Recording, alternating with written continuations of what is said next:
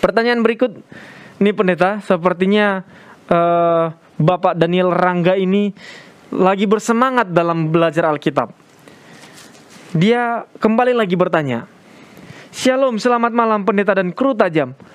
Ada pertanyaan yang ingin ditanyakan dalam Yohanes 23 ayat 17 hingga 18. Mengapa upah sundalnya menjadi menjadi kudus bagi Tuhan?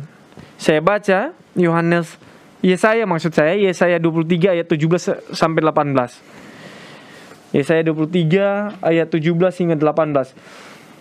Dan sesudah lewat 70 tahun Tuhan akan memperhatikan Tirus sehingga ia kembali mendapatkan upah sundalnya dan ia akan bersundal dengan segala kerajaan yang ada di muka bumi. Labanya dan upahnya, labanya dan upah sundalnya akan kudus bagi Tuhan tidak akan ditahan atau disimpan, tetapi dengan labanya itu akan disediakan makanan yang cukup dan pakaian yang indah bagi orang-orang yang diam di hadapan Tuhan. Silakan pendeta. Terima kasih untuk pertanyaan ini. Jadi sekarang Bapak Daniel Rangga baca Alkitab paling tidak sudah sampai di Yesaya, kitab Yesaya. Waktu yeah. pertanyaan ini, ini ditulis, sudah sampai di Yesaya pasal yang ke-23. Hmm. Ini bagus sekali. Saya percaya sekarang sudah mungkin di Yesaya pasal 50 atau pasal uh, 50-an. Ya. Saya punya bacaan Alkitab sampai di Yesaya pasal yang ke-55. Ya. Jadi bagus sekali Pak Daniel Rangga. Uh, Yesaya adalah nabi yang memberikan nubuatan-nubuatan tentang apa yang terjadi kepada bangsa-bangsa yang menolak Allah, khususnya adalah bangsa Yehuda yang menolak Allah.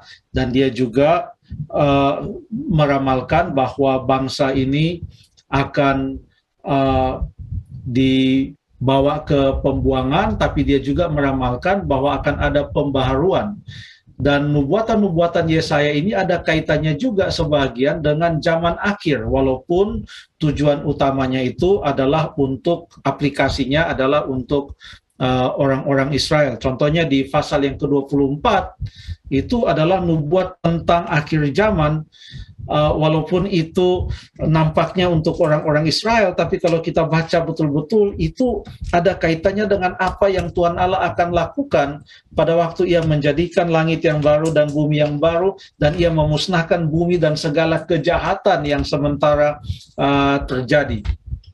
Kita tahu bahwa ada bangsa-bangsa yang lain juga di antaranya di dalam Yesaya pasal 23 ini uh, disebutkan di sana ucapan ilahi terhadap Tirus dan Sidon.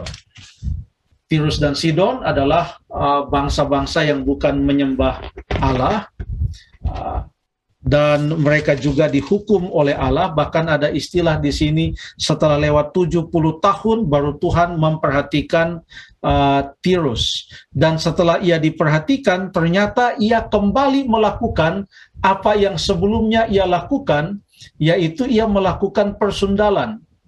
Ada keterangan juga yang mengatakan bahwa salah satu dewi sesembahan Tirus adalah dewi uh, yang menggambarkan suatu percabulan atau persundalan dan makanya tirus dikaitkan dengan uh, perbuatan sundal.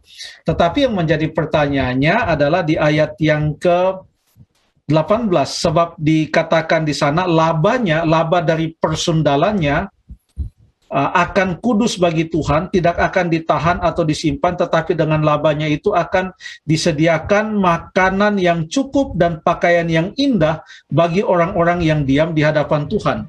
Upahnya itu bukan untuk dia, tetapi upahnya itu akhirnya akan sampai kepada uh, orang-orang yang diam di hadapan Tuhan. Artinya mereka yang menyembah Tuhan. Artinya Tuhan menghukum bangsa-bangsa lain yang melawan dia, yang hidup tidak sesuai dengan kehendaknya, bahkan yang menindas akan umatnya, dan uh, keuntungan atau uh, sumber-sumber uh, daya yang ada pada bangsa itu Tuhan bisa gunakan untuk diberikan kepada umat-umatnya. Ini ayat bukan mengajarkan bahwa Tuhan mengesahkan persundalan itu sebagai sesuatu hal yang berterima oleh Alkitab atau di hadapan Tuhan. Tidak. Tetapi yang disebutkan di sini adalah bahwa bangsa yang tidak mengenal Allah yang dihukum oleh Tuhan dan sumber-sumber daya mereka akhirnya akan menjadi bahagian dari orang-orang yang menyembah Tuhan. Kurang lebih demikian secara sederhananya. Terima kasih.